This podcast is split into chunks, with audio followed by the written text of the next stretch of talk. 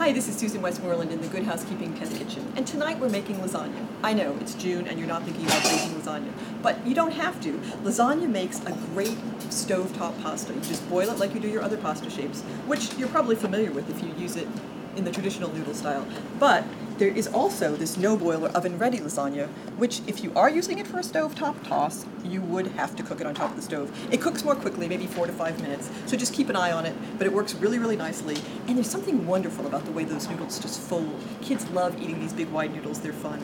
And you can toss it with the classic ingredients that you'd have for lasagna, some ricotta, some spinach and some tomatoes, or maybe just a little bit of pesto and chopped tomatoes and maybe some shaved parmesan on the top or whatever's fresh in the garden, saute up some zucchini and peppers. They all would be really delicious with this, really easy. Our recipe tonight featured below is with ricotta and spinach and a little chopped tomato that's really yummy and very easy. Basically, that's all you'll need because you've got your veggies and your pasta. So have a great dinner. This is Susan Westmoreland helping you take back dinner time.